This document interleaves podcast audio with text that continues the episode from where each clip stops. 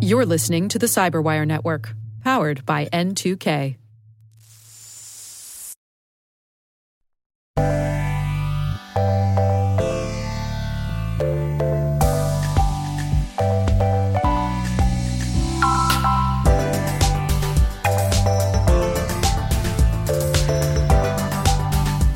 Good morning, good afternoon, good local time. I'm Luke Vander Linden, Vice President of Membership at the Retail and Hospitality Information Sharing and Analysis Center, and this is the RHISAC podcast.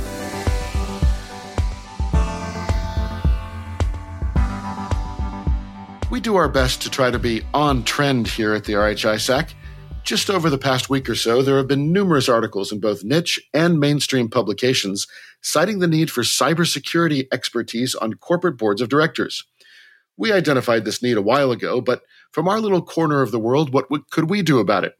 Well, our members represent thousands of cybersecurity professionals who have exactly the kind of knowledge boards need, including hundreds of CISOs and other leadership level professionals. Some may be perfect board material, but either just need to be pointed in the right direction or may need a little training on the other stuff you need to know to be a successful corporate board member. Luckily, there's an organization for that.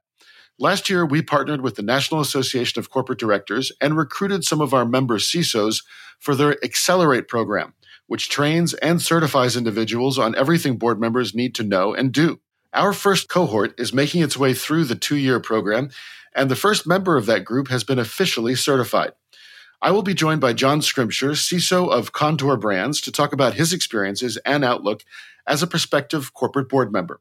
I'll also be joined by Marcel Bucsescu from the National Association of Corporate Directors to talk about their efforts to create competent, successful board members. If that's not enough for one episode, I'll also be joined by one of my colleagues here at the RHI RHISAC, Ian Furr. Ian is in our security engineering and integrations team. He and I work together on onboarding members, getting them set up to share on our platforms. But Ian has quite a robust life outside of work, volunteering with some organizations and at events to what else? Keep people safe. So it doesn't stray too far from his professional work with us, but I'll let him tell us all about it. And finally, we have a member spotlight. Intelligence analyst Bidemi Ologunde from Expedia will join me to talk about how he got into cyber, what he does at Expedia, and his outlook for the future. So, a pretty packed episode. As always, we welcome your thoughts about the podcast or anything else. Shoot us an email at podcast at rhisac.org, or if you're a member, hit me up on Slack or member exchange.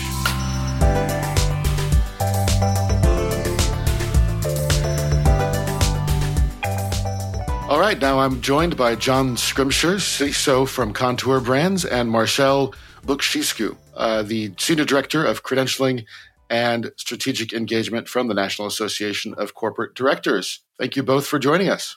Thank you for having. Likewise, glad to be here.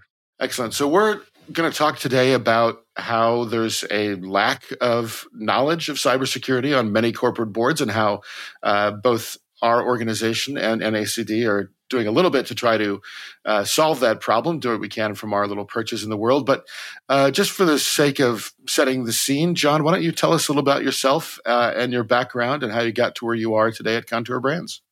Oh, well, I think like uh, many people, I've uh, been very fortunate to have been in the right place at the right time at just enough times uh, throughout my life to help uh, build a career. Um, I've been working in uh, cybersecurity and IT for about 30 years now. Uh, through some very large companies, very well known brands, and across multiple different industries. So it's it's helped me to understand security engineering, security architecture, security management, and then business management, making all the, the partnerships that I've made throughout my career to help me understand how the businesses operate and how I can better secure them. So it's just a it's been a great great run. That's great. And so, how would you say that your varied experience has shaped your professional life, your personal life, uh, and certainly how what you do at Kontoor? Well, one thing it's taught me is that security is not industry specific. Uh, and a lot of times you'll hear people say, oh, you don't have uh, medical experience, so you can't be a CISO for a hospital. You don't have financial experience, so you can't be a CISO at a, a finance company.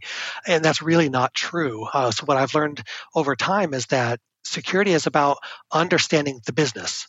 And you understand the business by getting into the business and meeting with all of your business partners, talking with your CEO, talking with your executive leadership team, talking with your board, and understanding what their their concerns are, and then tailoring the security to fit that, and really kind of driving it from that risk management perspective.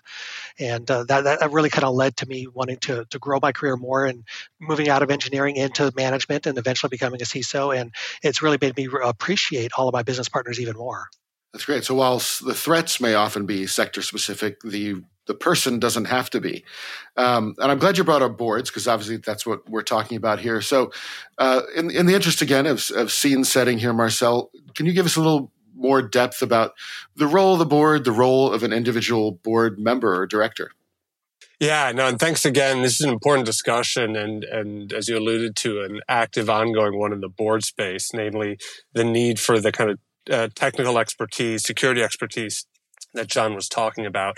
But if we step back and think about the board of directors, I think a lot of folks don't don't necessarily have a view into what what happens in the boardroom, who these directors are and the roles they play. And, and I think it's important to set the stage there, as you said, on, on what that role is.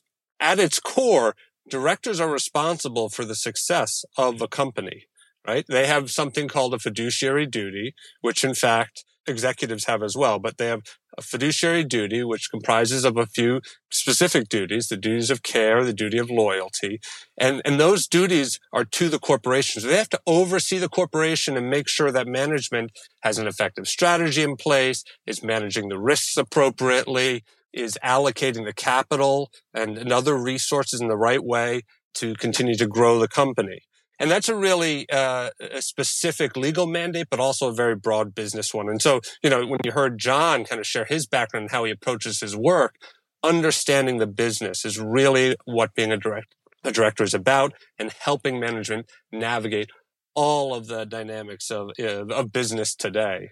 Uh, so, in that sense, it's both a very exciting role, a very interesting place to be, uh, but also a fairly complex one and one that comes with a, a, a large amount of responsibility, including, by the way, personal liability, uh, which I'm sure many of you folks uh, are more than uh, familiar with given their roles.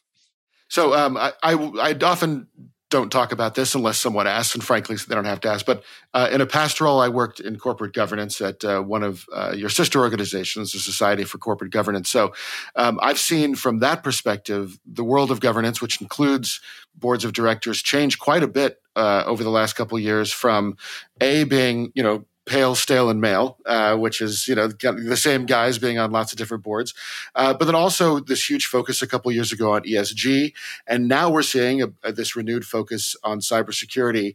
Uh, as sometimes it's framed as part of ESG, but sometimes it's just framed as, as being good governance. So maybe you could talk a little bit, Marcel, about how being a board member has changed drastically over the past couple just couple years. Yeah, well, I mean, so cybersecurity isn't new in in many respects. It certainly ha- feels like it's accelerated a lot. But you pile that on top of what we went through in the pandemic, the changing dynamics and relationships with the, the workforce and human capital. I mean, the cybersecurity space is a prime example. I mean, I, you two would know better the number of open roles we we we can't fill because we don't have the skills. Think about that across our businesses you know, having to manage through an increasingly complex economic environment, having to manage through an increasingly, increasingly complex geopolitical environment.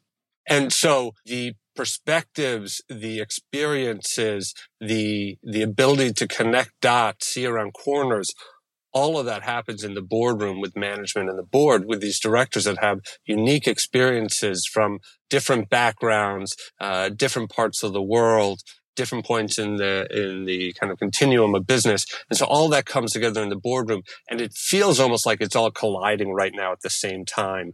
And uh, in in that sense it's elevating all this stuff uh, requiring these new skill sets that frankly haven't been there and really forcing directors to, and boards to take a hard look at who's in the boardroom what are the specific skills experiences business judgment they're bringing and how are they contributing to the good of the corporation?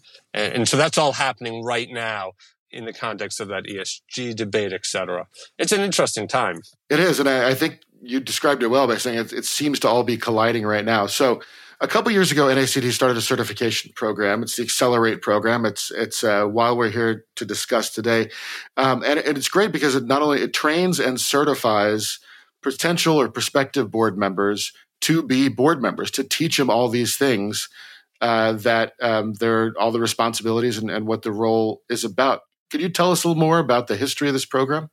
Yeah, I'd be happy to. Though I'm sure we'd, we'd learn a lot more, frankly, from from John. But uh, so um, NACD launched the NACD Directorship Certification back in December of 2019, and and it's a certification in the, the true sense of the word. So I think many of your listeners are probably familiar with other technical certifications oh, yes. they may have. There's lots in our world. Right. yes. I've, I've, seen the letters. Uh, we, we've contributed our own to the list. But it's a certification that uh, is developed by sitting board members. And what I mean by that is uh, the first part of the certification is an exam that checks your knowledge. That exam is based on a survey of over a thousand directors that told us what their role is, how they spend their time, how important that that activity and their role is. And then we had another set of directors write the, the exam questions and a third set assess the, uh, the, the kind of the, the threshold, the quality of the responses ne- needed to pass. So that's the exam piece. And then there's the continuing education portion, which is 32 credits over two years of continuing education. I would argue that's really the more important part because of all the dynamics we talked about before, right? Uh, you guys know you're out of a role and pretty soon your uh, knowledge base is stale. The world's just moving so quickly. So whether it's a technical role or a business role, the same is true. And we have uh, nearly 1,500 certified directors. It's for both aspiring and sitting directors. It's actually intended for folks that hold the role. Uh, and they represent the full range of the U.S. economy from Fortune 50 to startups, uh, nonprofits, private companies, everything in between. That's great. And so, obviously, for us, it was uh, recruiting amongst our thousands of prof- cybersecurity professionals and uh, hundreds of CISOs the folks who might be interested in serving on boards, and, and NACD facilitated that with a kind of a group uh, cohort kind of operation where we could we could recruit several of our CISOs to enter the program at the same time and work together on this. And John, you were one you were one of the members of the first cohort that we put together, and in fact, you are the, the first of that cohort to pass the test and become certified. So congratulations on that. But uh, tell us a little bit about what made you want to go into the program. Well, for me, it was just once again expanding my own knowledge. The continuous education is something that I've been passionate about throughout my whole career. Um, I'm actually going back to school currently as well uh, to get another advanced degree. Uh, and so the idea of just kind of expanding on my technical knowledge and my IT knowledge and getting more relationship to the business was very appealing. Uh, and so wanting to expand into board service is just a, it's, kind of an appealing thing for the, the next iteration of my career. Uh, and so when the RHI SAC came and said, hey, we're looking, uh, you know, we're, we're talking with the NACD about uh, putting together a cohort. We'd like to get, um, I can't remember exactly how many of this there were, but, you know, seven, ten, somewhere around there. We'd like to get a few of you to, to, to go through this program and see what it's like. Um, I was excited about it. So, um, how did you find it? Like, what did what did you what were you surprised to learn? What did you expect to learn? What did you learn? it's not as easy as you think. You think um, running running major yeah. companies isn't as easy as you think? Yeah, well, I mean, just the, the whole idea of you know, as a CISO, you you report to a board on a regular basis, and I've reported to different boards at different companies, and every board is different. Uh, and you you think uh, that based on your own knowledge that you pretty much know how things are going uh, and then you go through start going through the the materials and you start learning that it's a lot bigger world than than what you're seeing in your 15 to 30 minutes with the board uh, and so just really kind of getting that understanding. You know, you start with your first 15 hours uh, of the, the program where you go through just to kind of get the, um, I can't remember what they call it, but the initial staging to, to verify that you are prepared to actually study for the test itself. Um, and just that first 15 hours, you get a lot of information and you think, okay, this is really good. Um, I'm going to be ready for the test. Then you start reading the other materials and find out it's you're, you're looking at probably another 50 to 70 hours or more of studying and then in my case, it was taking that information and going and speaking once again with other business leaders, not just at my company, but at other companies. Uh, I actually reached out to a board member and said, "Hey, you know, I'd like to. You know, I'm thinking of going through this. I'd like to get your thoughts and and understand what are the challenges that you face and how should I be thinking about things." So just kind of going through that entire process, uh, just it gave me a lot more respect for the level of service that a board member puts in. Um, the number of hours they put in on an annual basis for an individual company, and for some, I, I know some people who are on five boards at once. You know they're typically retired from their career and then doing five boards now as their next career. But they've uh, uh, just the amount of time they put into it and having to have enough knowledge to ask the right questions to provide that level of oversight to show your duty of care as marcel had mentioned and recognizing that cybersecurity is part of that duty uh, and, and understanding that that is one of the biggest risks that many corporations face today because in reality there really is no business decision that doesn't have a cybersecurity implication of some sort. So, understanding that and, and incorporating that question asking into that oversight duty of the board uh, is, is something that I'm excited about um, helping drive. And so I've worked to either educate boards or participate on boards myself. So, I mean, this this will also help you to communicate to your own board, I would imagine, as well.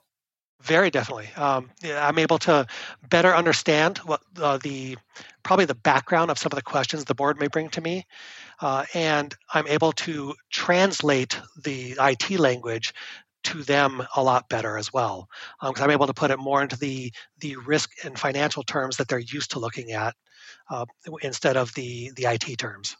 So, Marcel, um, looking at what now John and others like him who go through the the program or, or who serve on boards can bring to boards now, what do technology and security executives need to understand about the boardroom in order to be successful? You know, I think John hit on a number of those points. Um, one, the breadth of the role, the breadth of uh, of issues that the board is thinking about, and the way they're approaching them. Right, John mentioned that oversight role. It's a different role in that sense. If you, you know, if you're a board member, you're not solving issues per se. You're not, you're not managing, you're directing, you're overseeing. And so they do approach and think about issues in a different way and, and understanding that can be really important. Certainly if you want to serve in the board, but if even when you're engaging with your with your board, as John alluded to. I think the other thing to remember is that directors, some directors might be on one board, other directors may be on five, as John noted, though that, that might be a touchy, uh, t- touchy subject for some directors. Those in the governance space will know the, the debate about uh, overboarding. But these directors are, these days, they're in your company or at your company more frequently, but they're not there day to day. And so there's an information gap for them. You're going to do, need to do some re-education.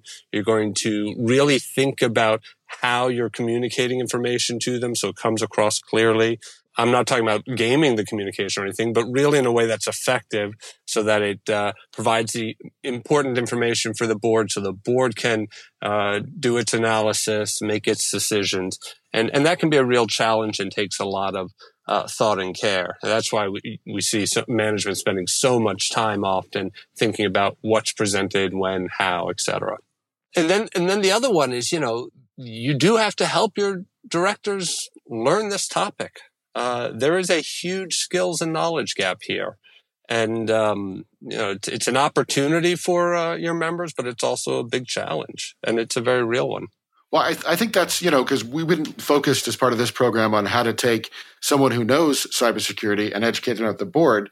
But that's a terrific point. What should board members know about cybersecurity? How deep do they need to go?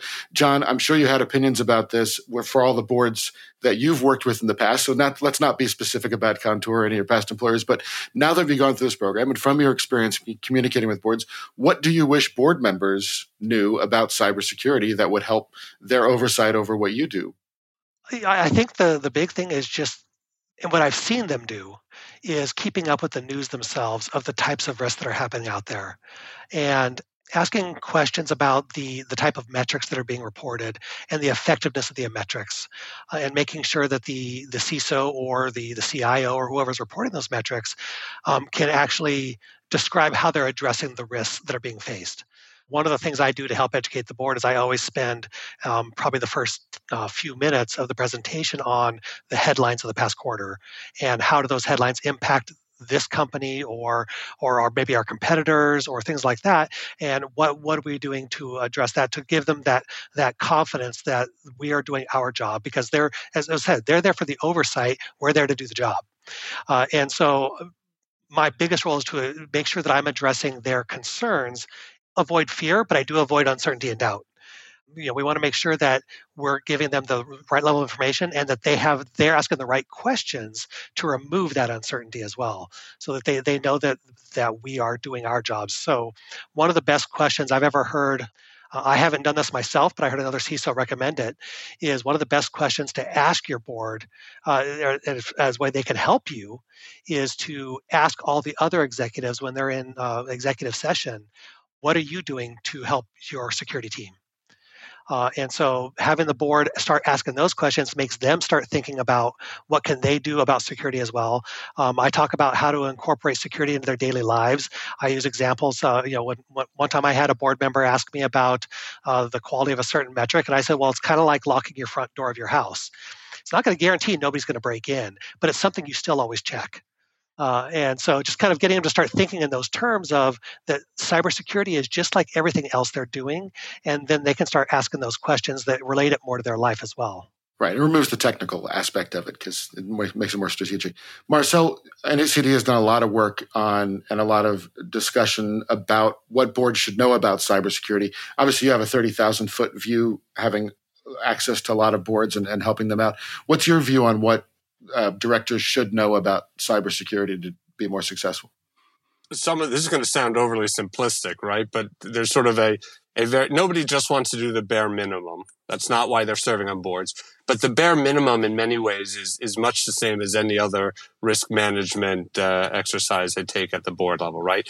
They work with management to ensure there's a process in place, and then they monitor that and make adjustments on an ongoing basis. Like that's that's the floor pretty low hanging fruit there.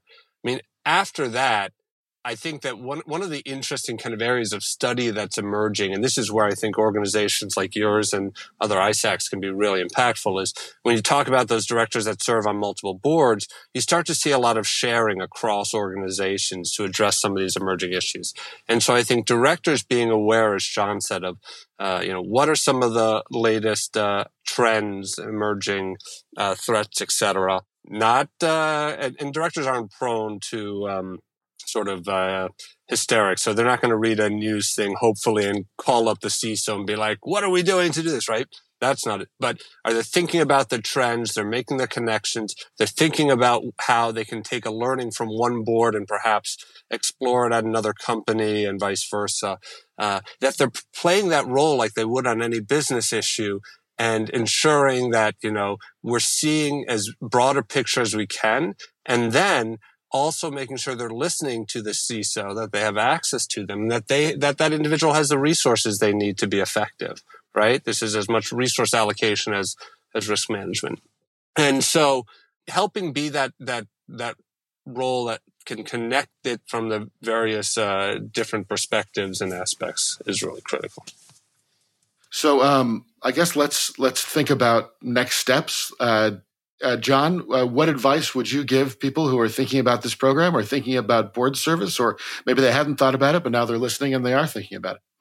Well, I would definitely encourage you to think about the program. Uh, that the the biggest advice I have is once again just networking and networking with other business leaders outside of uh, IT and security and understand uh, what the business challenges are, either in your direct business or maybe in your social circle. You know other CEOs or CFOs or COOs, um, and and understand what are the types of things that they're thinking about. Um, you don't need to understand their you know their roles completely, but just understanding what types of things they're thinking about and how you can incorporate those into your own thought process. So that's start, starting to get that thought pattern uh, is really what's going to probably help you the most uh, as you go through the process. Excellent. And Marcel, any advice for John now that he's completed the certification part of the program? Uh, what are his next steps for maybe potentially even getting invited to be on a board? Well, I, I, you know, I think John actually raised very early in this conversation one of the key one, and he said it again, which is reach out to folks you know, talk to them, you know, find a sponsor or mentor, someone that can bring you along. Uh, I heard a saying once that stuck with me. It, when you're when you're looking for a board, it's not who you know; it's who knows you at the right time. Uh, board seats come up it, relatively infrequently. It's a, a long process. Uh, it requires patience. It requires a lot of self-awareness about you know having as as john suggested reflecting on what type of a role you want to uh, what type of a board you want to serve on what you bring to that beyond just your technical expertise by the way right? That broader business experience and view. And take advantage of many resources out there like uh, NACD and others and your network because it, it takes a real commitment and, and focus to get there, but it's very rewarding if you want to do this and, and you follow it through. It's very rewarding once you get there. Excellent. Well, Marcel Bucsescu from uh, NACD and John Scrimsher from Kontoor Brands. Thank you both uh, for joining us on the RHISAC podcast, uh, giving us a lot to think about. And uh, congratulations again, John, for your uh, completion of the certification. By the way, we just launched our second cohort to go through the NACD Accelerate program. There's still time to be a part of it, though, and we will be bringing in new participants pretty much on a rolling basis for the foreseeable future. So if you're interested, and if you're an RHISAC member, please shoot me an email or find me on Slack or Member Exchange. I'll send you an application, or we can set up a call to give you more info.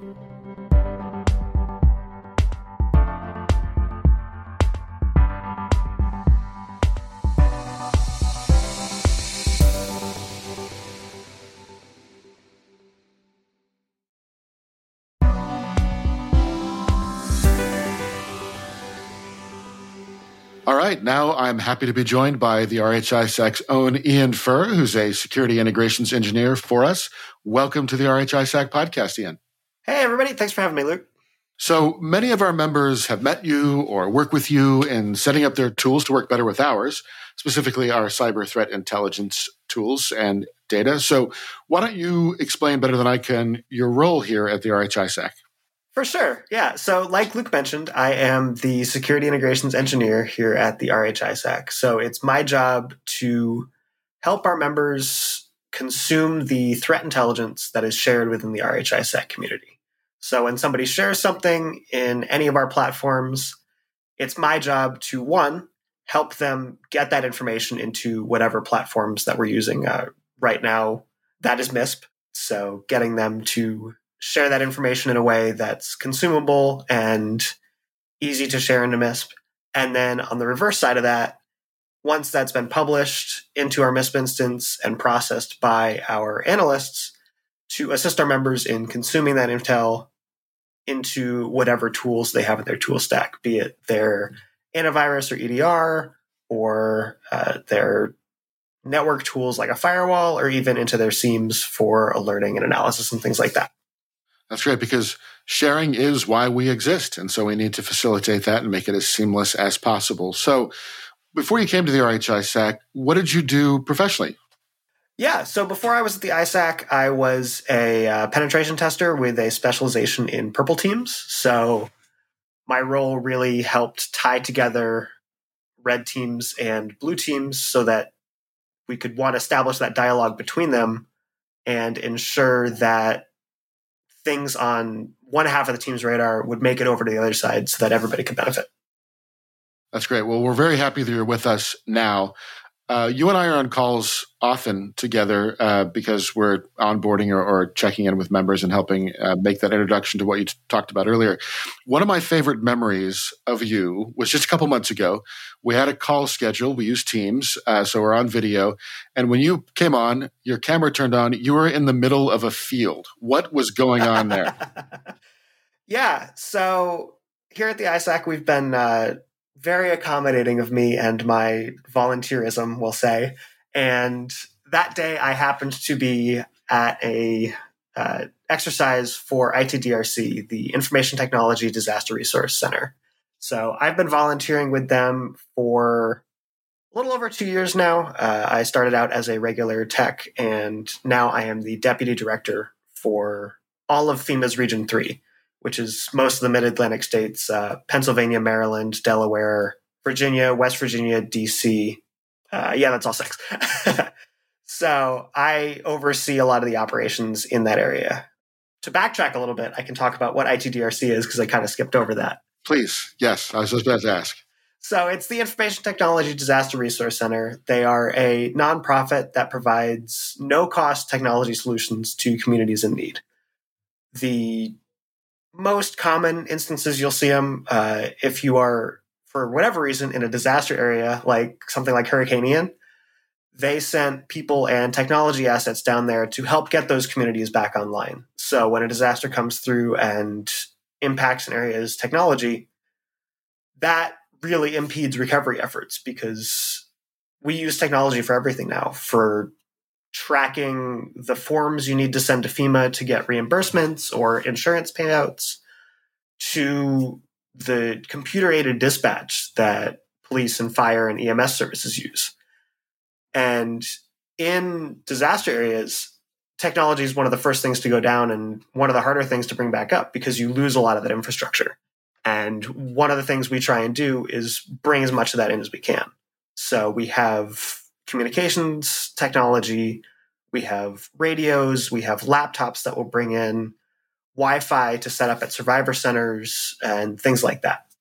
Right, just to enable communication from a personal and professional level for all those that need it. So, um, when you were in that field, you were with that organization. I, I assume this was a practice of some kind, or, a, or yeah. So, as uh, the deputy director of Region 3, I oversee a lot of the events and deal with some of the more haphazard ones, which is what this ended up being just because of the way it was coordinated. But this was a search and rescue exercise with the Frederick County Sheriff's Office.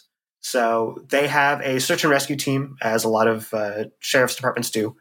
And part of that is they need to participate in practice exercises every once in a while to maintain their certifications. And this is what one of those was. Uh, we went out to Camp Rock Enon in uh, the western part of Virginia, right on the West Virginia border, and set up a search and rescue exercise. So they stuck clues uh, that marked someone's path through the woods and set up a scenario where a person has gone missing and they have to find and recover them. Part of the dependencies for that, we'll say, is uh, some tools that the sheriff's office uses to track and follow those clues in that path, which require internet access. And that's what my job out there was, was to provide internet access for those tools, but also for the drone operators there. So in uh, the background of some of my video on one of the later calls that day, you could see a drone taking off and hovering right outside my car, which was my office for the day, uh, before it took off and flew out to go and try and get some imagery of where they thought that missing person might be. Wow, that's really awesome. So, have you know, not a lot of hurricanes hit the Mid Atlantic, but where have you been deployed, or where have you had to use the you know everything that you're rehearsing for?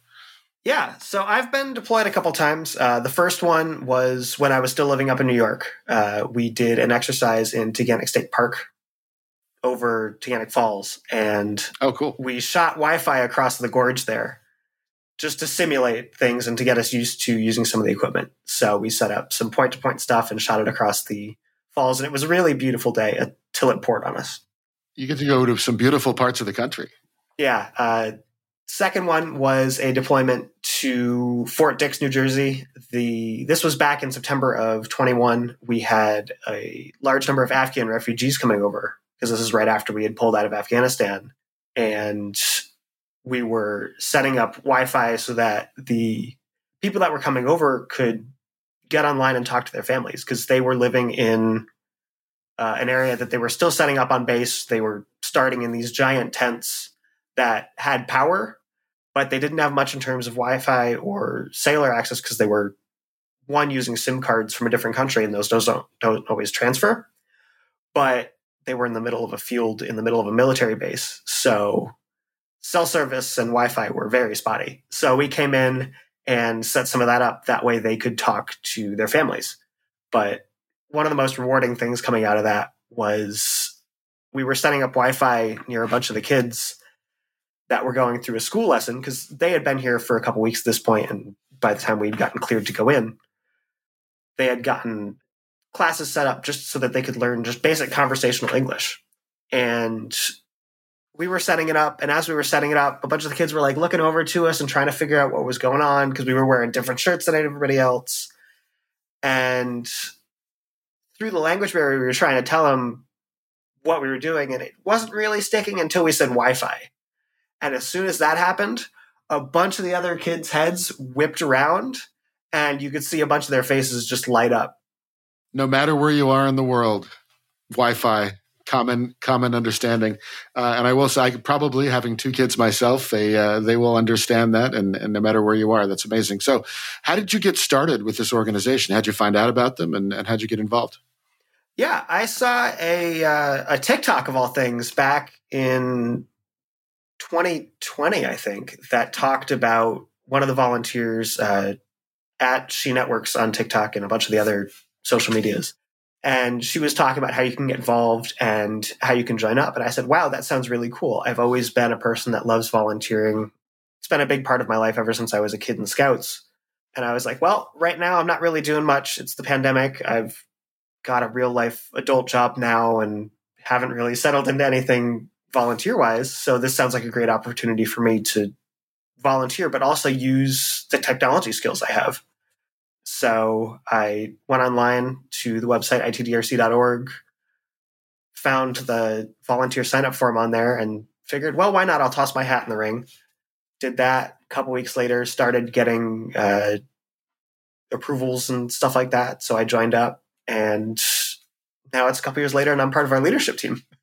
That's awesome. So, um, th- this isn't the only group you work with, though. Is is that right? Because I remember a couple months ago you were also working at the World Games.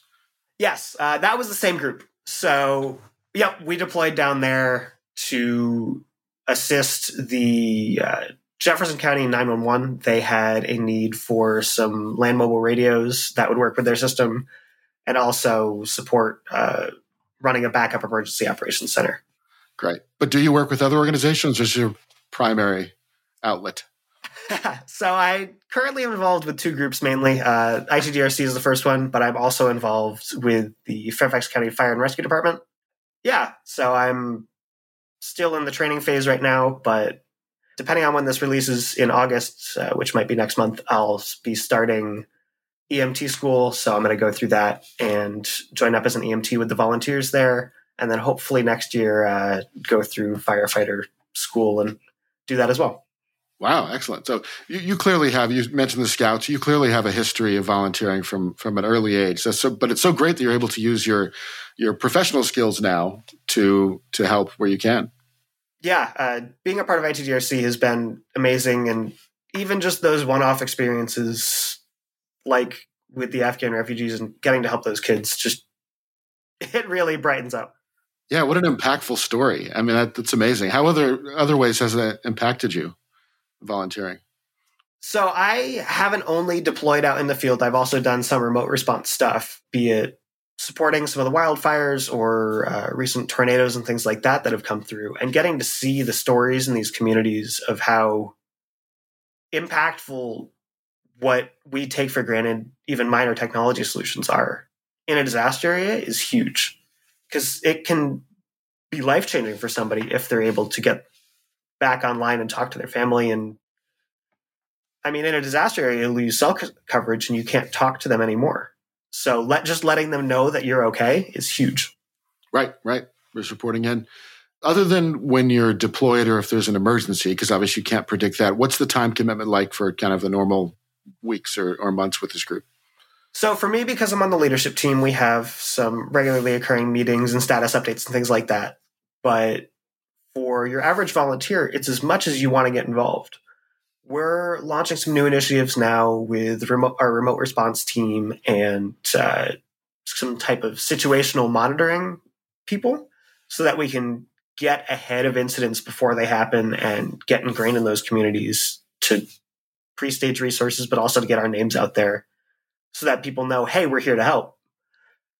And that stuff is hugely impactful and a pretty minimal commitment. It's going in, getting your training done with ITRD, TR, ITDRC. Rolls off the tongue. Uh, yeah, yeah.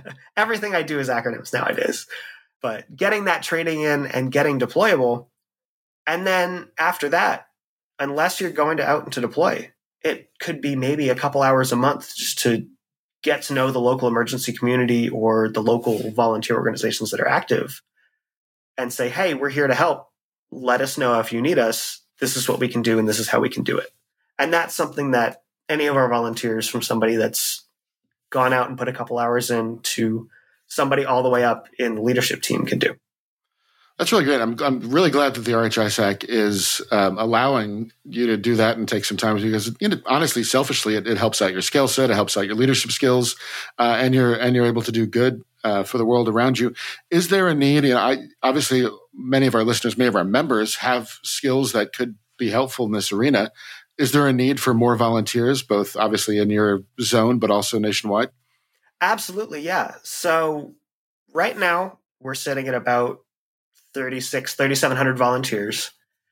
And we're always looking to push that number up. More volunteers means more people might be able to respond, means more companies have us in their minds, which means that maybe we can stir up a couple additional donations and things like that. So no matter where you are or what you do, ITDRC can use your help.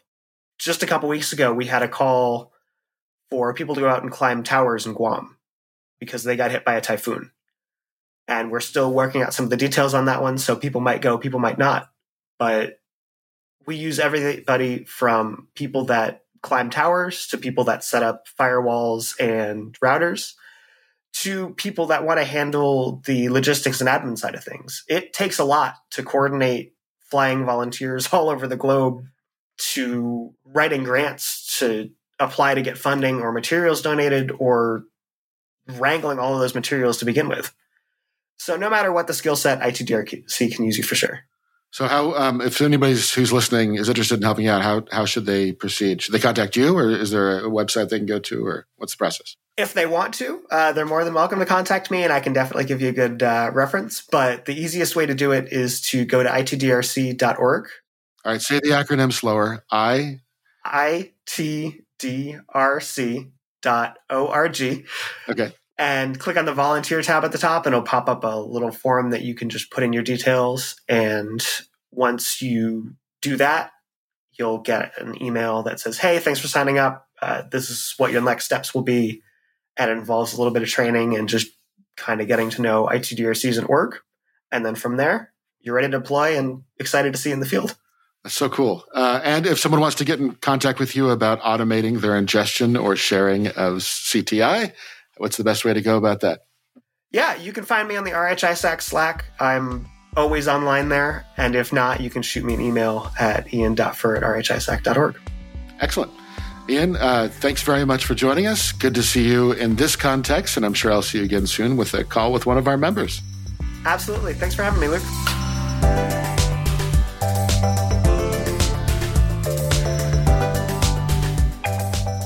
Right, and now I'm joined by Bidemi Ologunde, or BID, where you've told us we can call you, uh, Intel analyst at Expedia Group. Welcome to the podcast. Thank you. Thank you so much, Luke, for having me. Now, I happen to know that you're no stranger to podcasts. You have your own podcast. So tell us about that. Yeah, so thanks very much once again. Um, my name is Bidemi. I also go by Bid, as a lot of people know. And that dovetails into the name of my podcast, actually. So it's called The Bid Picture.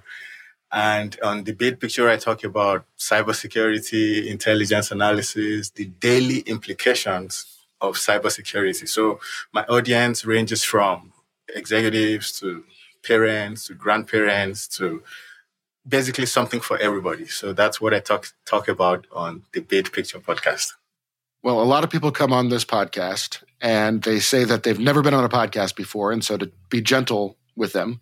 But you're experienced, so we're going to expect a lot of great things from you uh, over the next couple minutes. So, welcome again. So, tell us a little bit about your background. You're in cybersecurity. You work at Expedia Group. How did you begin your career in cybersecurity, and how did you get to where you are now? Thank you, thank you. So to start off, I just wanted to um, a little caveat before I say anything further. Um, the opinions and perspectives I'm going to be sharing on this podcast are mine alone and do not reflect the opinions and perspectives of Expedia Group. So to jump into the question, I started in cybersecurity about 15, 20 years ago. So back in Nigeria, where I'm originally from, I studied electrical engineering for my undergraduate degree. my research and focus back then was wireless network security. Mm-hmm. So that is a good transition into the network aspect of cybersecurity, network security, making sure perimeter firewalls and everything is well secure. So gradually, when I after I finished my grad school here in the US, I was able to just transition naturally, like I said, into cybersecurity, incident response, um, SOC operations, a little bit of forensics and threat intelligence in the latter part of my um, career so far. Yeah, so that's, I would say I took an academic route into cybersecurity. Right, because not, not everybody does that. Have you, how long have you been at Expedia? And tell us a little bit about your role there.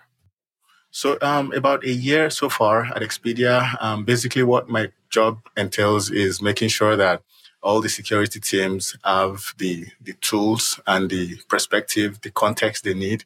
So whatever threats we're seeing out there, how would it affect us internally? So that's my role as an intelligence analyst. So I basically advise all the security teams and it's a two-way communication. So what they are seeing, I provide context. What I'm seeing, they give me context regarding that. So that's kind of my, my the nature of my role as an intelligence analyst. So what do you what do you see as the biggest challenges right now? Not only I guess you could tell us also your your personal challenges in in the role, but also the challenges that you and your team face. What do you see it out there?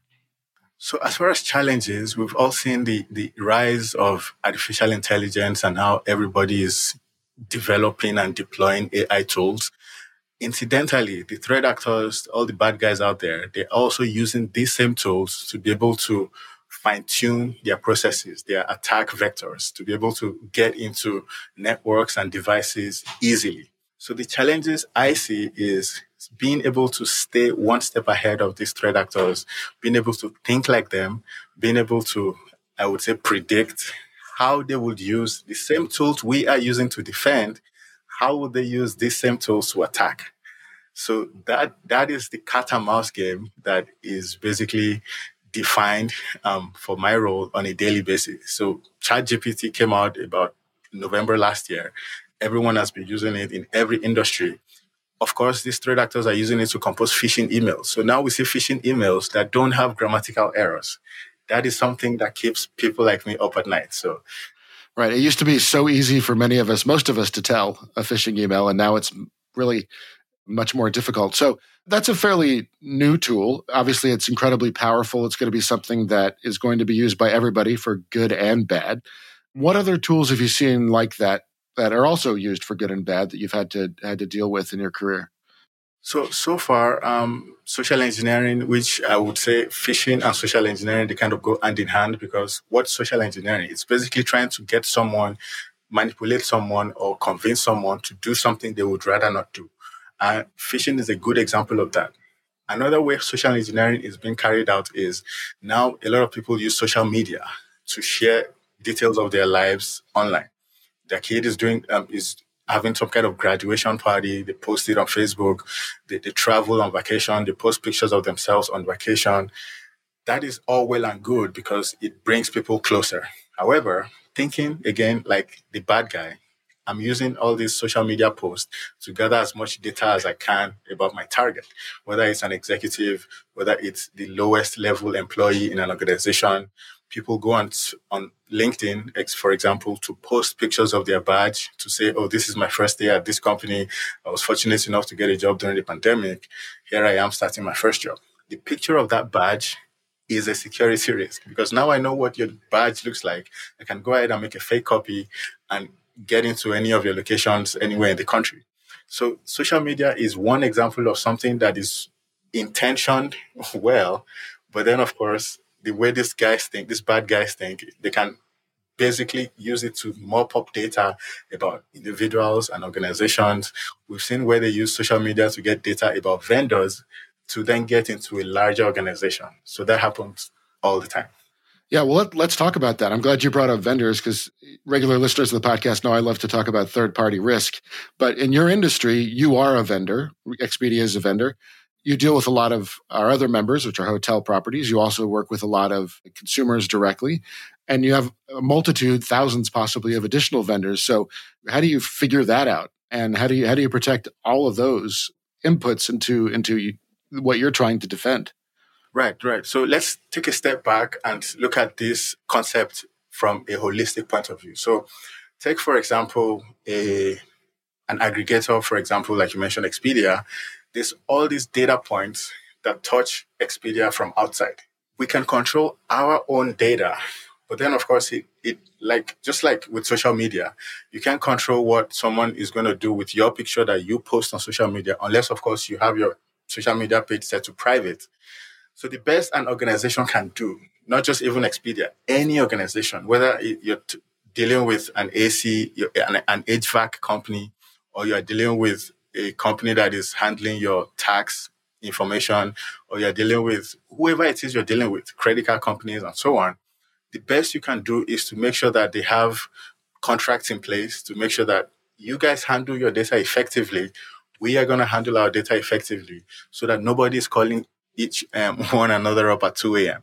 Because the best you can do is just just like you wouldn't leave your front door open. You wouldn't park your car in your driveway and just leave the door open. You would lock your door, lock your car door, and go to bed at night hoping that no one's going to come mess with your property. The same way companies should make sure that everybody they're doing business with should make sure they have their data locked down and all the customer data locked down because it's easy for one person's data to serve as a jumping point into another person's data. So that's the best analogy I can come up with. Yeah. It's a great analogy. And frankly, I have a number of friends who leave their doors unlocked and their cars unlocked at night, but they're also the same people who are probably reusing their passwords. So, you know, it's it's consistent whether you're talking physical or cyber. So there seems to be a thread in a lot of what you're saying, social engineering, human beings trying to trying to engineer your way into their lives. Certainly, so, social media is great because you know you didn't you don't have to do research for these kinds of targeted attacks anymore. You just have to go to one site, and everybody's just giving you everything you need to know. Over the course of your career, have you seen a big change in the way that uh, bad actors operate, or is it always let's take a a technology that has been developed for good, well intentioned, as you said, and figure out a way to make it bad? whatever it is, the, the flavor of the month. Right. Actually, there is a mix of everything. And threat actors are very enterprising, which is one of my favorite words. They would look for the easiest way to accomplish the most, I guess for them, the most good, which for us is the most bad. If, for example, someone reuses their password, my Gmail password, for example, if it's the same password I use on some gaming websites that I just forget forget about and I'm using the same password. So Gmail is quite secure. It's difficult to, you know, code hack Gmail. But then if someone lays their hand on that my password from that gaming website that I don't pay attention to, then they try that same password on thousands of websites. There is software to do that. And all they need to do is just find one hit Maybe it's from my Gmail, maybe it's from my Costco account, maybe it's from my Target account. Now they are inside.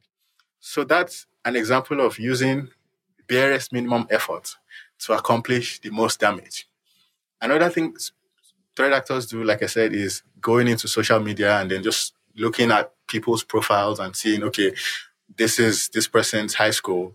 The name of the high school mascot is whatever, Teddy the Bear and then this person's mother's maiden name is this because there is this event, family reunion they, they attended and they took pictures and I see the banner from the family reunion and I get the mother's maiden name and then and on and on and on. So there's different methods these threat actors use to just achieve the most bad with the least amount of effort. Another example I gave earlier was people posting pictures of their badge, work badge on LinkedIn that is something for people to rejoice with and people say congratulations. But I'm looking at that picture differently. I'm not saying congratulations because there's nothing for me to congratulate you about. I'm trying to get into your company's network. Now I have an insight. So there's all, and it, it keeps evolving basically. Well, you know, I can go back to the door analogy that if someone really wants to get into your house and the door is locked, they could probably still get in, but they want the least amount of effort, right? So this makes it a little difficult for them. Maybe it'll stop them, and, and probably that's true amongst most of the actors in cybersecurity as well. Yeah, yeah, and something I think it was one of the FBI directors or someone high up in the FBI that said this statement that if someone wants to get into your network having the best security would probably delay them. If they are really determined, they would find a way into the network. So if you reuse your passwords, you're making it easy. If you have two factor authentication, you're making it not easy, but then there's so many other ways someone can get into your network, into your account, and so on. Right. They'll keep trying. You sound very passionate about what you do. I think you like it a lot, uh, just from from talking to you for the last ten minutes. What advice would you give someone who's considering going into cybersecurity, whether the academic route like you did, or or um, on their own, maybe career switching?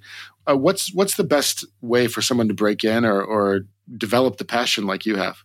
Thanks for that compliment. And it's something I've, I keep getting this from all kinds of people, my parents, my wife, even my son, who is four, year, four years old.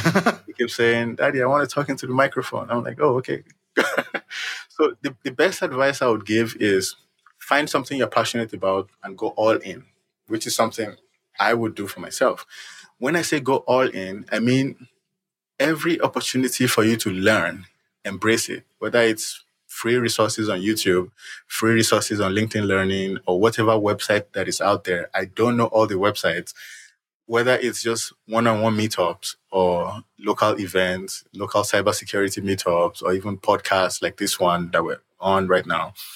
Every opportunity you can to learn about this field, this cybersecurity field, it's multifaceted.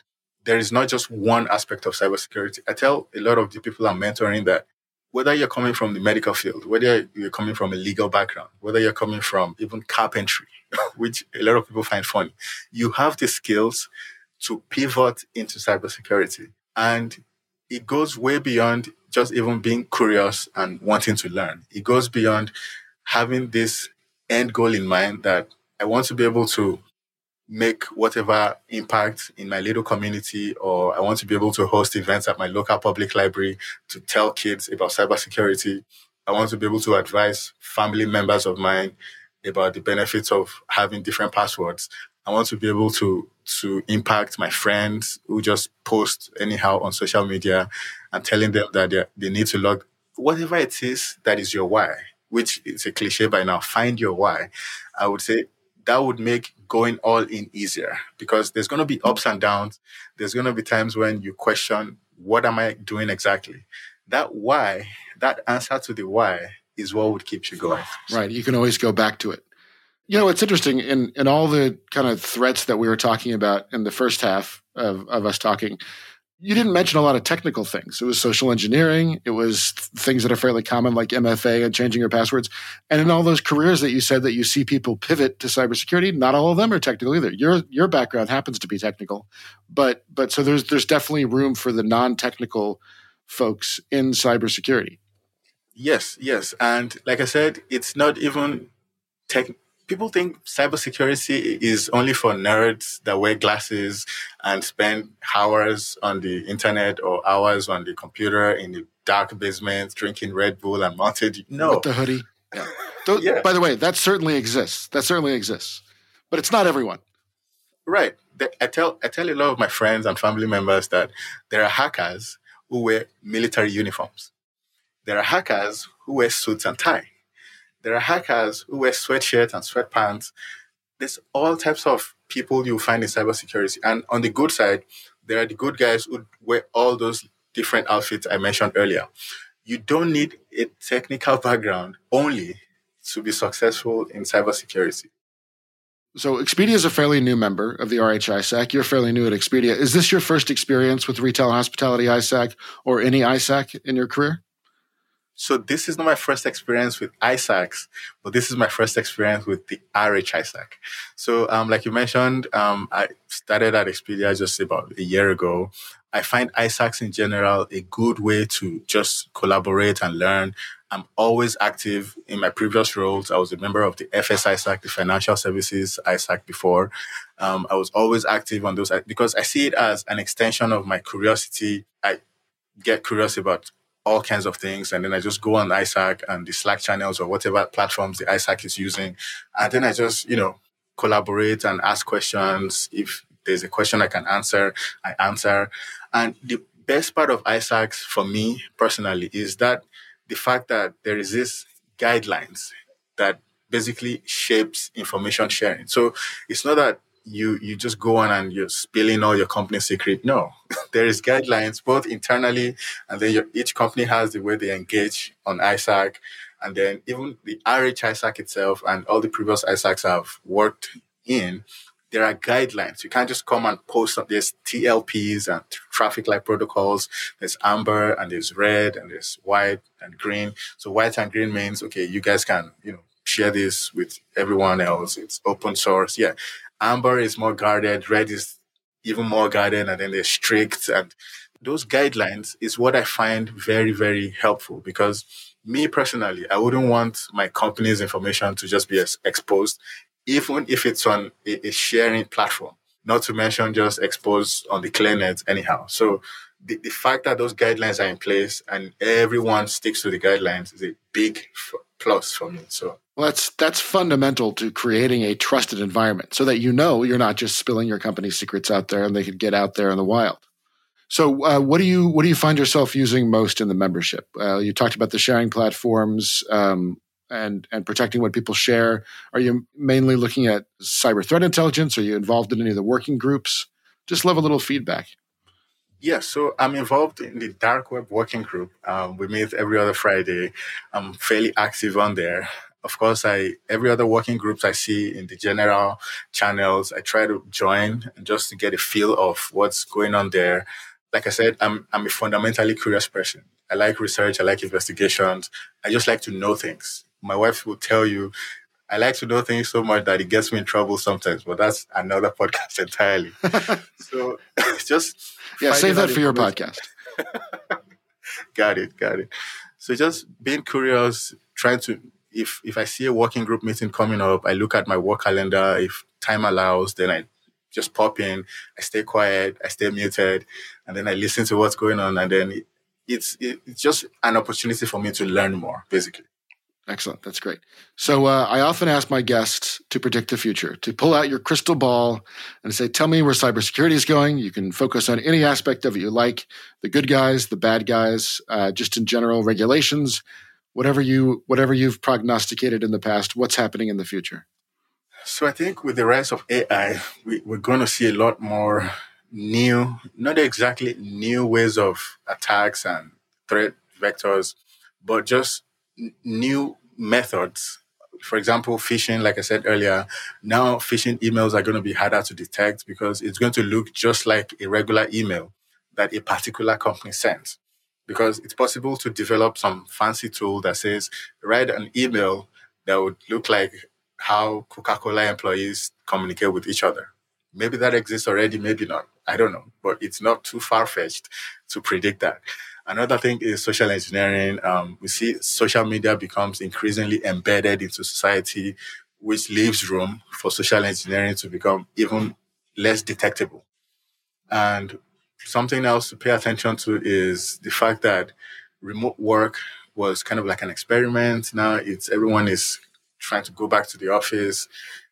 We might see some companies still keeping remote work as a fundamental part of their own culture maybe phishing emails come up regarding that kind of setup, maybe HR related phishing email saying, we have this position, it's fully remote. A lot of people want to do fully remote work. And the whole thing is bogus just to be able to capture your data through your resume. People are going to be desperate enough to not verify the source of an email before sending a resume simply because the job is claiming to be fully remote. So that's just something to pay attention to. Right. Excellent. Well, this is great. Bid, I really want to thank you for joining us on the RHISAC podcast. This has been a great conversation. And keep doing your podcast as well. There's room for all of us out there and, and uh, keep sharing and, and contributing to our community. It's, it's been great talking to you and great seeing you out there on the sharing platforms. Thanks, Luke. Thanks for having me.